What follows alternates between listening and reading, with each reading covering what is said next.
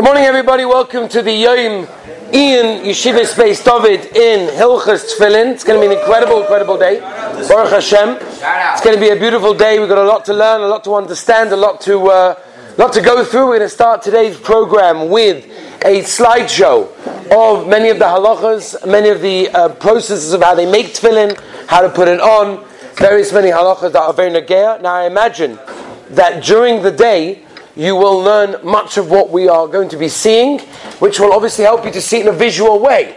Right? Most of us are familiar with the Beis Yosef and Archaim Simon Ches that tells us that sometimes, Sifyud, that if you don't know pictures of something, you don't see it in visual way, it's very hard to grasp what it is. The Maharal famously says that the more senses you use for something, it also makes it more real it makes it something more to remember as well. And Be'ez Hashem, at the end of today, learning all the sugis in the Gemara, learning all the halachas in Shulchan Aruch Mishnah as well, we're going to end up Be'ez Hashem with a tour of the Tefillin factory, going through exactly the process how they make it. Obviously, much more real than what I'm giving you right now. So let's begin. B'siyata Dishmaya. First of all, we have to know a very important thing that it's very kedai to number one, buy, which will be Nagayin Be'ez Hashem. If you ever buy yourself a pair, or you buy Be'ez Hashem, your son who's Bar Mitzvah, a pair as well, and son-in-law, B'siyata Deshmaya, whatever it may be, whenever you need to buy tefillin, to realize that it's a very good investment. Make a cheshbon right? It's very hard to know exactly how many, you know, tefillin range from all sorts of prices. But let's make an average of, let's say, a thousand dollars, right? Let's talk about a thousand dollars for a pair of tefillin. It lasts easily, if not a lot more, but we'll just say easily for 40 years. Then you're wearing it approximately 300 times a year. That means you're approximately wearing it 12,000 times. If you make the cheshbon, and we're going outside Hamachmer over here, because obviously it lasts for longer and whatever, is it costs you approximately just over 8 cents a day to put on the Heilige Mitzvah of Tefillin that we're going to be discussing today. So let's go through some of the inyanim before we get to some of the halachas. I was zeicher to show this slideshow to Agoina Godel Rabbi Israel Orbach, who liked it very much, who went through a lot of it, and he was very, very excited. I was zeicher to give this many places around the world, different places also that saw it as well. It was gavaldik. What an opportunity. Let's start with the Milas HaMitzvah. Says the Torah in Simon Lamed Zayin, that so great is this gavaldik mitzvah, that if anybody that wears tefillin is Zoichet Arich Hashomim long life. Rabbi says that if a person wears tefillin and wraps himself in a talis and he says Shema and they daven are guaranteed a place in Olam Haba, Abaye said that the Eish of Gehenna will not affect him and the Prophet said that all his Averis are forgiven.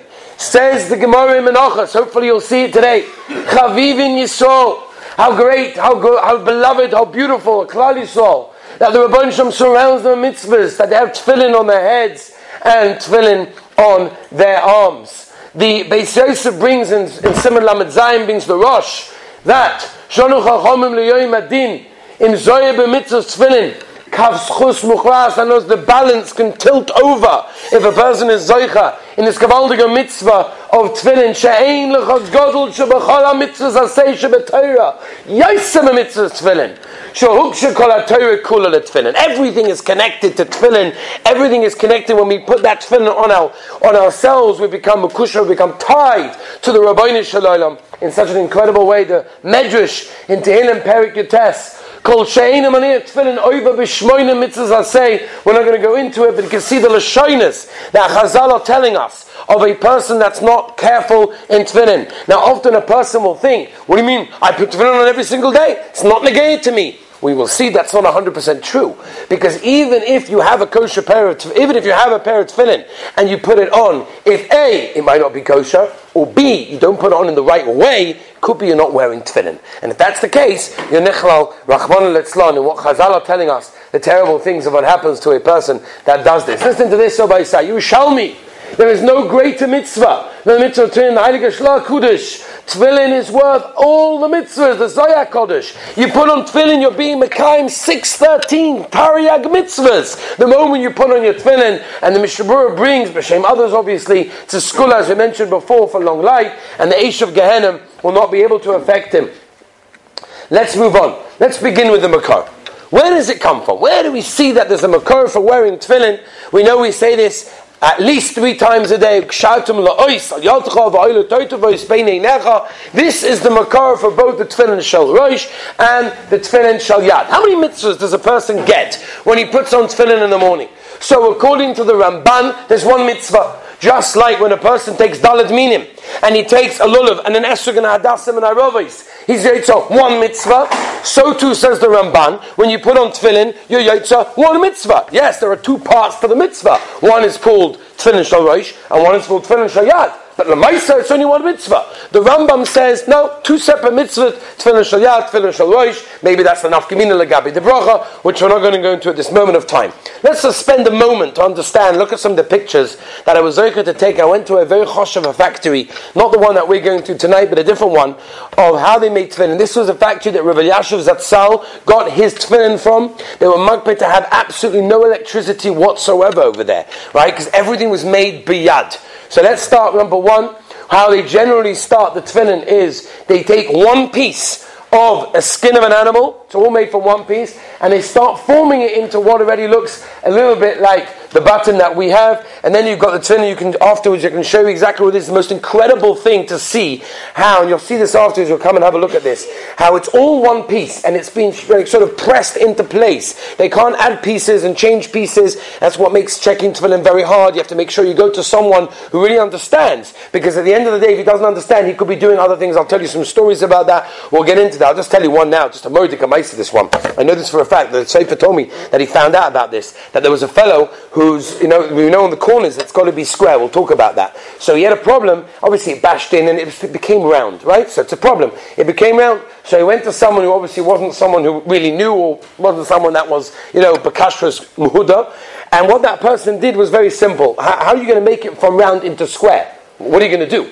Technically speaking, you have a piece that became round. It's a hard thing. It's rock hard. How are you going to turn it from round into being square? So what he did was he took some bread, he hardened it, crushed it down, and he put it into the corner, stuck it onto the corner, really, really well. Waited it hardened, shaved it down, painted it black, and off you go. So I don't know if it was Chometz on Pesach, if the guy was over on that, I don't know. There's no question about it. That's absolutely possible. There's no question about it. The real way to do it would be, because it's leather, it's a piece of skin, is to take it soften it by putting some uh, liquid on it. When it softens, it puffs up. Once it puffs up, you take some pliers, you pull it out, wait till it hardens, then you sand it down and start the square again.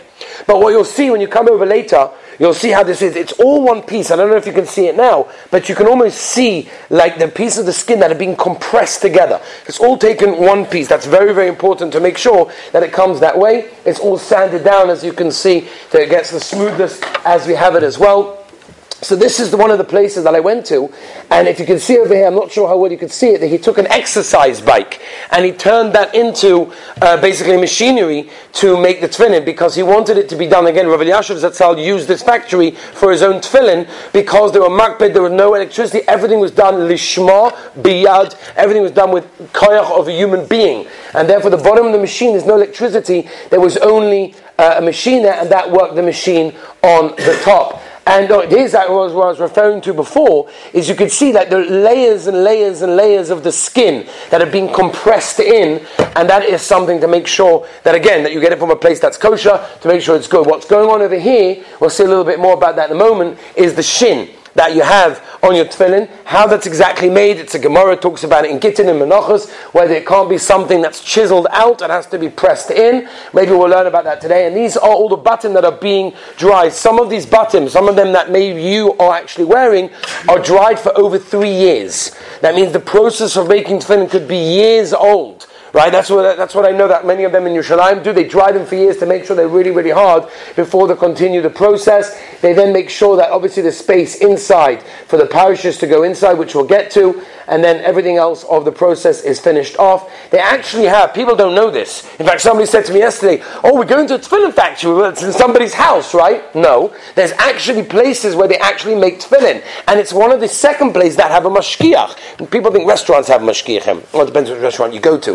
But if you go to a real decent tefillin factory, they're going to have a mashkiach. Why? Because this is something that they can mess around with. And if you don't have a mashkiach there, but the finishing product, it's almost too late to be able to fix it. So they'll make sure that they will come in and they will measure to make sure it's murubat, exactly square, length and width. Otherwise, you could have problems with Moshe Sinai. It could be puzzle. The parishes, which we'll get to in a moment, are obviously wrapped up as we can see over here.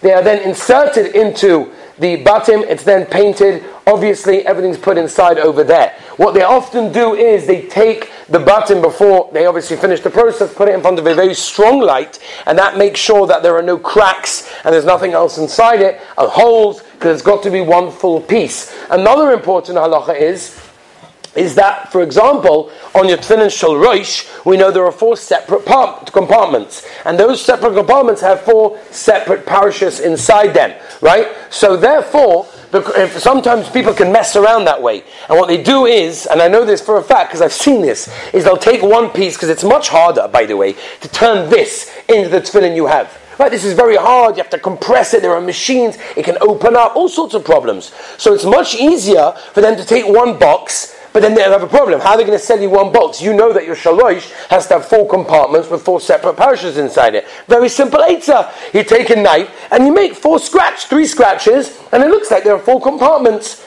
Right? That's what they'll do, unfortunately. And people will never know that. Because if you don't get your tefillin checked, you'll have no idea that really it's one compartment, but they've just, they've, you know, they've gypped you by making three lines in it, so it looks like there are actually four, when it's not the case. That's why it's very important to know that right? So, you know, uh, this is a different shiloh whether or not it starts to open. Sometimes does happen that the parachute, which obviously is a great riot that it's real, but it won't help you for Murubat, that it's not 100% square in both directions, and it will depend on what the size and opening is, whether it be kosher or not. Uh, how they actually open up, I've seen this being done, is they put a knife in between to make sure that it's actually four separate compartments. And the way that they glue it, and actually this is a picture I took by the factory that Rav Elyashiv himself was makbid on this chumrah, is they take the skin and they actually melt the skin down to being glue. So they don't want to use a separate entity as glue, which is often what they do in between the compartments to make sure they stick together. Now it's kosher, but Rav Elyashiv wanted to say that you want to use minoi, whatever. I'm not going into it. Therefore, this is the actual skin which they melted into a type of glue. They added a few things as well, whatever, and they put it together to make sure but if you have, for example, what we call the chutat tfira, if you look at your tefillin, you'll often see a, a, string that's coming out of it, and you to wonder what's the pshat. The reason for that is they put it uh, at the beginning, hopefully, to make sure that it's actually four separate compartments. Because if it's not, then you have a problem, and your tefillin is 100% possible, and I've seen this by many people, unfortunately, that never cut this, and it's a terrible, terrible thing. As I mentioned before, it's also one of the places to have a mashkiach to make sure that it's murabas mamish. Now, another thing which we're not going to go into, right, we're not going to go into the sugya maybe today, Eid Hashem, one of your Rebbeim will try to go through this sugya, and that is, you cannot chisel out, right? You can't take a block of, of dye and make it into a yud. And the same thing with the side of your tefillin. You can't sort of scratch out the shin over. It has to be pressed in. There's a certain mahalach, maybe we'll see tonight by the factory. That is what's being done over here to make sure that it's not chiseled out, it's put in. Now, the different ksubim is not something that we're particularly going to learn and go through, but just to mention the differences. There are three different types of ksubim, right? I was zeicha to do shimish by Ramantcha Friedlander. Zatzal, unfortunately, no longer with us, but he was to teach, uh, I was to be together with him and learn together with him a lot of these halachas. He was one of the biggest Bekim, Rav Elyashiv held, he was the Talmud Mubuk, and one of the biggest Bekim in the world on, on Ksiva Soisius and everything else, and Safras in general. Rav Elyashiv sent all the shilas to him, and I spent many, many, many months going through the different type of Oisius. So we have over here Ksav Beis Yosef. Ksav Beis Yosef is basically what most people in Ashkenaz will be using. They'll be using Ksav Beis Yosef, and that's basically Yotza across the board. The Hasidim will generally be using Ksav Ari. Okay, I'm not going to go through. You look at the Beis Yosef, explains how everything came into be, um, and the uh, Sfardim will generally use Ksav Velish. If you want to know the actual difference between them, I'm not going to go through it now. But if you take one second of a look, look at the, the bottom left of an Aleph in Ari, look at it in Beis Yosef, and look at it in Velish. Three different Mahalchim completely. Now, obviously, these are all the letters that are different in all of them. We're not going to go into it now, but these are three Ksavim. Obviously, everyone has to follow their minig when it comes to these things, and depending on what you have, the Shalrosh and the Shalyad, everything's put into the various compartments by the Shalyad. It's one piece with four different parashas on it. The Shalrosh is four separate ones. This is called the Batim. This is called the Mavarta. This is the Tatura. Just in case you go to the guy checking the tefillin, he's going to say to, ah, the Mavarta. Like, huh? Speaking English. So now at least you know what he is referring to. The Ritzuas as well is a shayla that maybe we'll get to at a different time where we talk about the fact that A, they have to be kosher, because unfortunately there have been scandals about it, and also they have to be careful that they're not coming off, or the paint not coming off, and they're not being pressed in too much. Rashi Rabbeinu Tam, great Shaila. Obviously, everybody follows their minig. The general difference, apart from many, between Rashi and Rabbeinu Tam is the order of the parishes that they're put into the tefillin. As you can see on the Rashi over here, Kaddish is first, and then you got Shema Yisrael, and that's slightly different when it comes to Rabbeinu Tam. Obviously, everybody follows their minig when it comes to that. The other difference between Rashi and Rabbeinu Tam is what you can see over here. But again, we're not going to go too much into detail over here. Okay, let's move on to the actual mitzvah of putting on the tefillin. So hopefully we have a kosher pair of tefillin. Now we have to make sure that we put it on in the right way. And it's very, very sad that the Pri Megadim talks about this already. And the Pri Megadim says that you look around, which you shouldn't, by the way. This is a klal godel in certain halachas, right? Many of them I have slideshows for. One of them is Hilchas Mezuzah, and the other one is Peyas Harosh. Right? When you learn the halachas, don't look because you'll unfortunately see things that you shouldn't be seeing. You'll have to have Shmir Sinaim even for that. So when it comes to putting on tefillin, the Pri Megadim discusses this. Zug the Heilige Pri Megadim. There are people that put on tefillin in their pockets. So I don't know if you ever saw this, but I see this unfortunately, not here obviously, but I go traveling sometimes. And you see people that Pasha put on tefillin in their pockets. Anyone ever saw this before? I see it all the time. They push and put the tefillin in their pockets. Right? We'll talk about it. Many people, maybe you, maybe you yourself, I don't know. We'll see what exactly what this means. First of all, the Gemara in Yuma, Malim b'kodesh ve'ein maridin. We always go up in kedusha and not down, which is why we wear the talit first, and then we put on the tefillin. Nageya for those that wear before you get married, and even Be'ez Hashem, after you get married, it's a gay to everyone. Tefillin is more kodesh. You start with the talis, then we move on to the tefillin. What happens if a person, by mistake, did the wrong thing? Which means he woke up in the morning, and you guys don't know what I'm talking about, and you're tired, and you walk into shul, and your eyes are half closed, and you just pull something out, and oh my gosh, it was the tefillin. So the halacha is, what? You have to put on the tefillin first. You can't pass over a mitzvah. You touch the tefillin, you got the tefillin in your hand, boom. You have to put on the tefillin. Unless, like the Be'alacha says, that it's very difficult because you're getting embarrassed at the rabbi of the shul, everyone's going to look at you. That's already a whole different shaila. But I could put him in the regular way, talis, and then tefillin always comes first. Now, what happens in the actual bag? That means I've got my tefillin bag, and I've got my tefillin shayad and tefillin sharosh. Which one do I put on first? Shayad. I by mistake took out the shal rosh. What do I do over here? Do I say the same thing as we said before? Imavim na mitzvahs. I already have the shal rosh in my hand. No, we don't. Why? Because over here the pasuk told us the order. Over here the pasuk told us first the hand and then the head, and that's why if you by mistake pick up the rosh, put it back inside, and then take out the yad, because that is the seder haposuk, which is very very important. Now.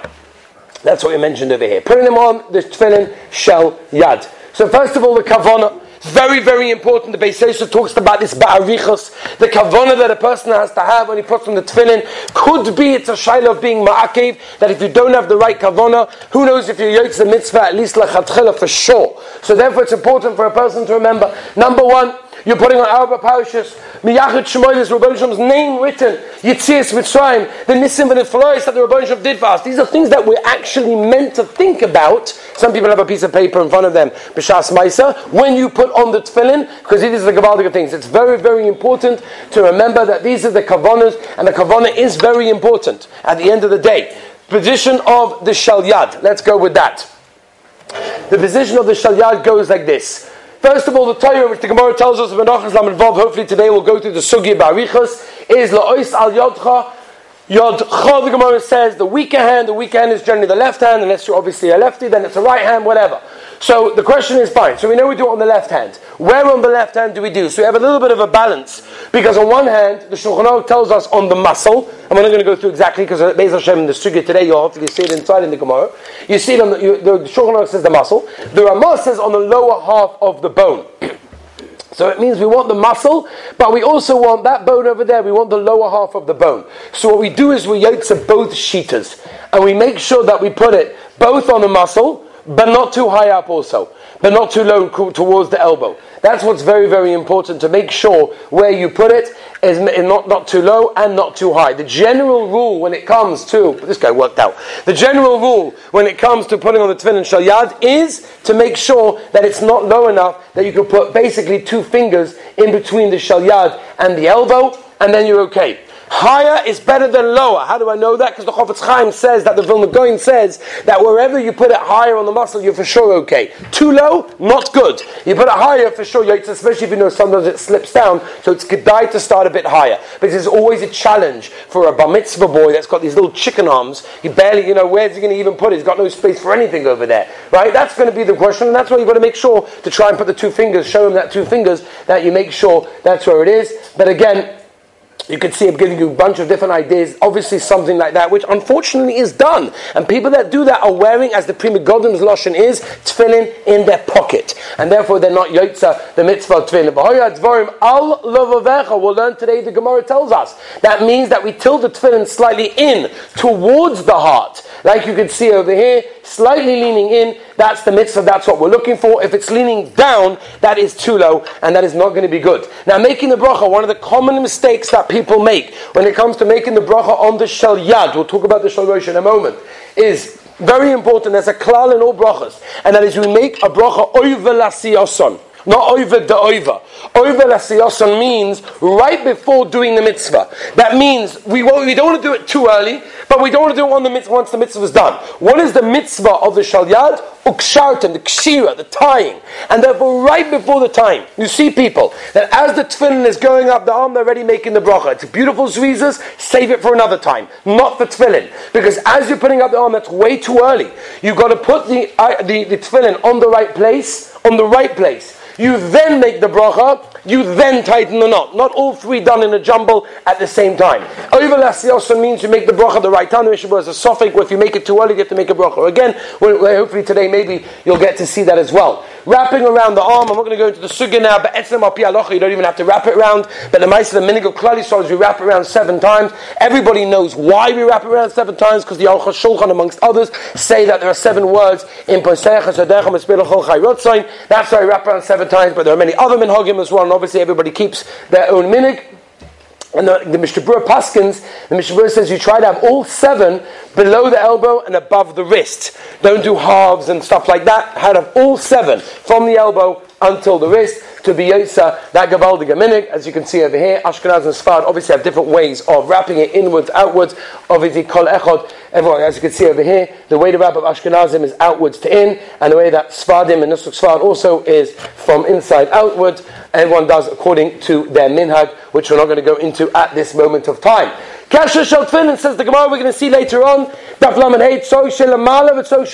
Very important that it's got to be above and Klape the Ponim. Let's see what that means exactly. Try to understand it. We'll get there in a moment. First of all, we have to mention the Heilige Zoya Kodesh. For anybody here that has a dream of going to Meiron and going to done by the Heilige Reb Shimon, just remember what the Zoya Kodesh writes in Parshas Pinchas, and that is that if you marchik, if you distance the Kesher Tefillin, the knot on your Tefillin Shel Yadzuk, the Reb Shimon by Bayachai we will be marchik you from Madane Oilam Haba, whatever that means. And therefore, that's why it's important to have the Kesher Shel Tefillin mamish as close touching the bottom, the bias, the actual Tefillin itself. The Avnei Neza is a Gavaldige Chiddush that Lamaisa, the Stipler held of Aloha Lamaisa, and that is as long as it's touching somewhere along the lines, even if it's not touching on top, but it's touching the Mavarta, the Tutur, it's touching somewhere along the lines, then you're Yotza. It's a very important thing to remember because sometimes it does come a bit apart and people get nervous because they're worried about the Zoya Kodesh. But like I said, it's Avnei Nezi, which the Maisa, the Stipler Paskan Aloha Lamaisa, as long as it's touching somewhere, then it will be okay. Moving on. Anywhere, anything of the tefillin, anything of the tefillin. The knot is touching anywhere of the tefillin, that is good enough. We're going to move on. I'm not going to discuss it now, but Rabbi Akiva Eger has the most incredible dig from Shulchan Aruch.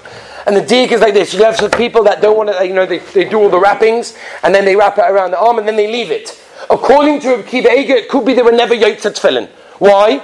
Because says Kiva if you have a knot that you don't finish off knotting, so that's not a knot. There's no kshira. A din kshira. The Torah says tie. We know in Hilchos kshira, halacha is that in order to tie, there has to be kesher shol kayoma, kesher uman, hilchos Shabbos, right? So we know that kesher is a real.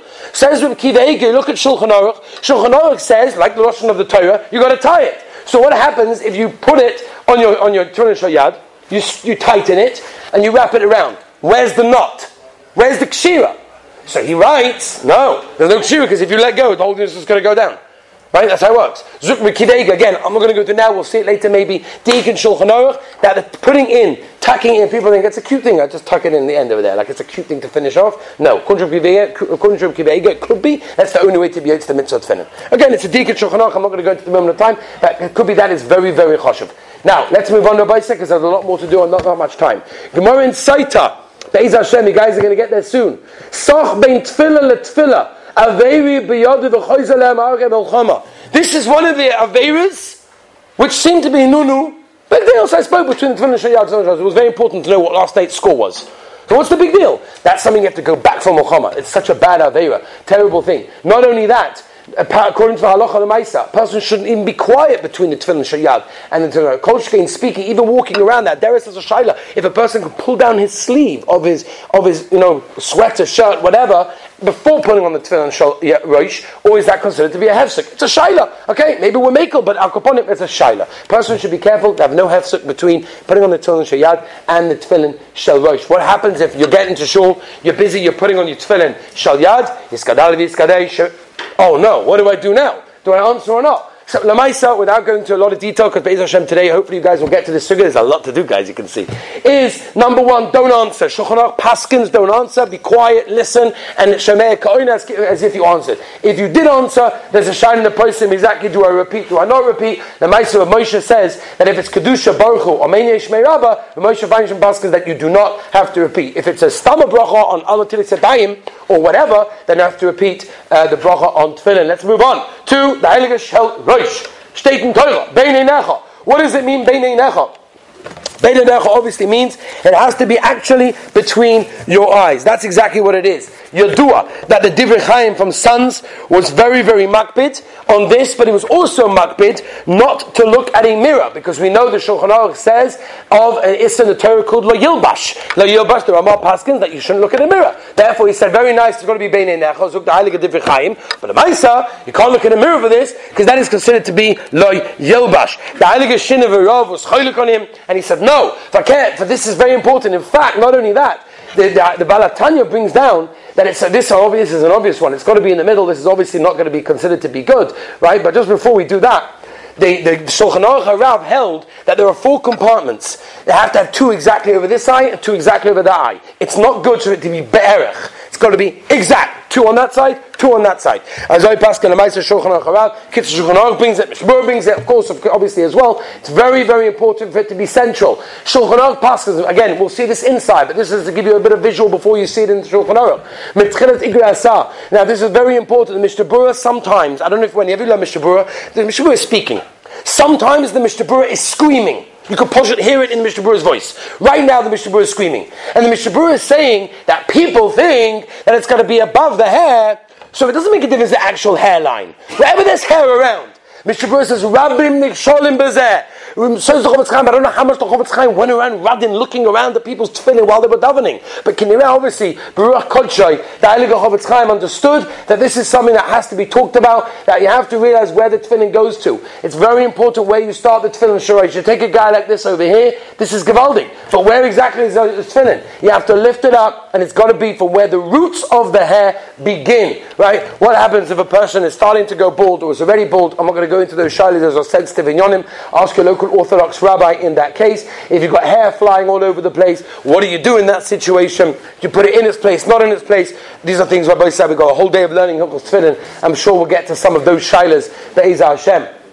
Moving on. Kesher Shal Tefillin, the Gemara in Menachos, we're doing it today. Laman Hayam base. Kesher Shal Tefillin, Tzoshe Lamala, Kadesh Yisrael Lamala Lamata. We want always to be on top. Mimela, the knot has to be, the knot at the back of the head always has to be. There are two conditions. Condition number one, the height. Condition number two, the position that it's in. I need both of them to make sure it's kosher. Says the Mishnah That means if it's too low, it's going to be opposite your mouth. It's got to be, and this is something very simple. When you feel down your skull from the top, go down. When it starts to get soft, and you feel a bit of softness, so you're feeling what you're feeling is exactly that place over there. That is negative your face, not your throat. That's what the Mishnah Berurah is referring to. Very important. People have it too low. It's not good if it's too low. Again, you see the simple idea over there. That's equals ba'erich over there. If it's too low, like you see over here, and obviously is not going to be good, as you can see over here, that is way too low, the hairline stops already over there, that is for sure going to be too low. Moving on, Gemara Menachas, clapping, but it's got to be in the middle exactly. What does this mean? Very simple, and this is generally tying to your tefillin shalrosh as well, that if it's in the middle, then everything will be in the middle. If, if it's like this, then you better adjust your tefillin shalrosh straps to make sure they fit in. Making a bracha on the tefillin shalrosh is a major machloikas that we're not going to go into at this moment of time, whether we do or whether we do not. But Everyone knows their minig and keep with your minig. But what you do have to know is again what we said about the tefillin shal yad, and that is the din of overlasiyosan, which means making a bracha on your tefillin has to be again over overlasiyosan. You see people that are holding their tefillin shalosh as they're putting it up. They're making the bracha. That's over the over mishabur sofik. You have to make another bracha. How it works is let's make it very simple. Is number one, you put the tefillin over the right position. That means they're basically in position. They're basically there. You then make the bracha. You then fix it securely, right? Put it in the right place, make it tight. You then say Baruch Shem. The reason we say Baruch Shem, we mentioned this a bit yesterday, is it's a shaila if the bracha on the tefillah show you yes or no. So make a Baruch Shem, not chas to cancel it out, just to be to the sheets of Rishonim, Rabbeinu Tam and others, whatever it is, and therefore we don't make it too quick. Very, very important to make sure that you make it at the right time. The interesting taz, can a person hold his tefillin like this? Is that mechubut? Is that nice? So the Taz Lamaisa, the Shmuel brings that Lachal Maisa. The Taz says that if you're doing it to put on the tefillin, then it's okay. If you're stum holding the tefillin that way, then you should not hold it in that manner. I remember I learned personally Hilchos Tefillin when I was bar mitzvah, before my bar mitzvah, from the Sadigay Rebbe Zatzal, and he told us not to do this. He told us that we're makbid, that we don't hold it that way. But upon him, the Lachal Maisa Mishnah Berurah does say that you can do it like the Taz in order to put it on, then it's not such a problem. When it comes to the straps, so obviously they're going to be black. Well, you know, well maybe we'll learn the sugya of why nowadays it's a new fashion to have. It's not really a new fashion. It comes from the Rambam already. The Darkei Moshe brings it, and many Rishonim hold that way. Is to have it on both sides black. It's not. Uh, people think it's a money making thing. It's, it's not the way they find that with Elyashiv Zatzal. The Sheikh Rambam did not want to do it when they asked him, even though the Maisa, the Rambam brings it and the Ramah brings it, Darkei Moshe. And the reason he said was because if I do it, then everyone's going to feel that you have to do it. And it's a wonderful chumrah, but I don't want to call the rest of Klal Yisrael to do it as well. But it is important to have the side that's black, the shiny side, facing the outside. That's very, very important. It's a noi mitzvah. Somebody told me that you have to fast. And a Hanami, we'll see it in the Gemara. But lalacha lemaisa, it's noi mitzvah to have the entire strap, the hurutsua of the shorosh, done in a way that it's black on that side. Chatzitza, state al yotcha beinei We learn the Gemara. We'll see it today. But Isa hopefully in Zvachim, your test. There cannot be a chatzitza. Says the Ramah. Where can there not be a chatzitza? It's very negeya. Number one, says the Ramah, Dafka the Tfilin, the, the, the we have no problem with. Says the Mishnah Berurah, whatever is Shaykh to the Kshira, the tying, meaning on your hand over here and on your head over here, that's where the problem is. Right? Nafkamina legabi, lots of things. For example, if you have a band-aid over there or over there, or sometimes a yarmulke gets stuck over there, these are all things that have to be makbad on to make sure that you don't have a chatzitza. There's other shilas as well. For example, uh, watches, people have a haircut, people have water from after a shower, or obviously the mikvah. These are all things that could be shilas of chatzitza at the time of tefillin as well. Is long hair considered to be a chazitza? It's a wonderful question. I don't know better than the Heilige Aruch HaShulchan, where the Aruch HaShulchan says, we don't know. So therefore I can't tell you better than that. Let's move on, Rabbi Isai. While you're wearing the tefillin, this is very important. While you're wearing the tefillin, Things that should not be done. Number one, sleeping. Right? It's a mamish, a big problem with sleeping. The issue is that maybe a person will pass wind, which obviously is a terrible thing. The Butcher says that happens, you rip off your tefillin straight away. To pass wind while you have tefillin on is a terrible thing, and sleeping is a problem with that. You have those guys, they go, they go down for Tachanun, and they just don't get up. They're still holding over there, could have a chapik, a gym, a, a quick shluff at the same time. Yeah, there are such people. So sleeping is a problem. Right, eating, say that eating is a shiloh, whether you're wearing tefillin the whole time. In the old days, they wore the tefillin the whole day, so other they were allowed to eat. Nowadays, we only put it on for a short amount of time, so therefore we can manage that eating and drinking generally. A person has a coffee, some soifa, to give you chizit to daven, that's beseda. Talking. It's by the way, I want to tell you Mordecai Maisa. I said this Maisa in England and it made it into the Jewish Tribune, the newspaper over there. Gavaldiga Maisa. It's a famous Maisa, but I wanted it to be Machazik the Maisa. The Heilige Ohr HaChaim HaKadosh. Ah, we heard about it last night by the Sheikh. Mordecai. The Heilige Ohr HaChaim HaKadosh writes, not right, he, he, the Maisa was like this. Right before he died, his wife was getting nervous. And he said to her, You're probably nervous that when I leave the world, like what's going to happen? How are you going to make panasa? He said, Don't worry, my dear Rebbetzin. There's going to be someone that comes from Istanbul, and he's going to come in and he's going to ask to buy the Aruch HaMakodesh Tefillin. You sell it to him at a very, very high price, and that will give you panasa for many years. But you have to tell him one condition, and the condition is that when you have the Chaim HaKodesh's tefillin on, you don't speak. You don't speak. Chaim HaKodesh's tefillin, you can't speak. So she was very happy, she was pacified, no problem. Kahava, a few months later, he passed away from the world, and he did come knocking on the door. I need to buy the Rebbe's tefillin. She says, no problem. It's a fortune of money. I don't care to pay whatever it is. He asked the price, right? He says he agrees, no problem. She says, there's one condition. You can't speak. He says, I'm paying makbid. Speak with the tefillin. Who speaks with that tefillin? I've not. You don't speak with the tefillin. So he says, I know, I'm always makbid. Don't worry about it. He gives the money, she gives the tefillin, shalom on Yisrael. He goes home, the kedusha, ah, he felt a beautiful, every time he put on the Chaim tefillin, it was so beautiful. Until one day, one day there was a business meeting, and his secretary came in and said, need to, I need to figure out something for the business deal. Could you just answer me on this thing? And I'll, you know, I can't. Chaim tefillin, I can't speak. And they pressed him and pressed him and pressed him until he said something. And he said it, and he said after that day, he Poshet didn't feel the same Kedusha. He didn't feel the same Kedusha. So he took this, he took the, the, the tefillin to be checked, and he saw. They took it out. I heard this from a yid. I heard it from the Skverer Rebbe. The Skverer Rebbe said it over. They took out the parashas. The parashas were 100% blank.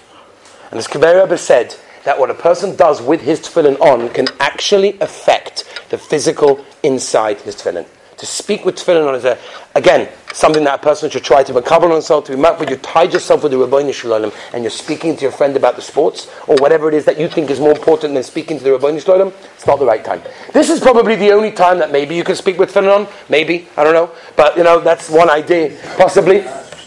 Okay, let's move on. Removing the tefillin very quickly, and then we'll finish with this. Going to the bathroom, whether you have to make a new bracha when you put it on or not, depends on whether it's gedolim or ketanim. And obviously, when a person should take off the tefillin is obviously at the end of davening, just like a person stays, Rahman elef million of dollars, when he stays to the end of the movie, he can stay to the end of davening with the tefillin on as well. That would be a wonderful sign to show the Ribbono Shel Olam that you're not, you know, oh, put it on tefillin, get it off ASAP. Try to stay to the end of the uh, end of whatever you can. Checking the tefillin, Be'ez Hashem will do and we'll talk about later. So thank you very much for joining us and have a wonderful day and enjoy the exploration of the day.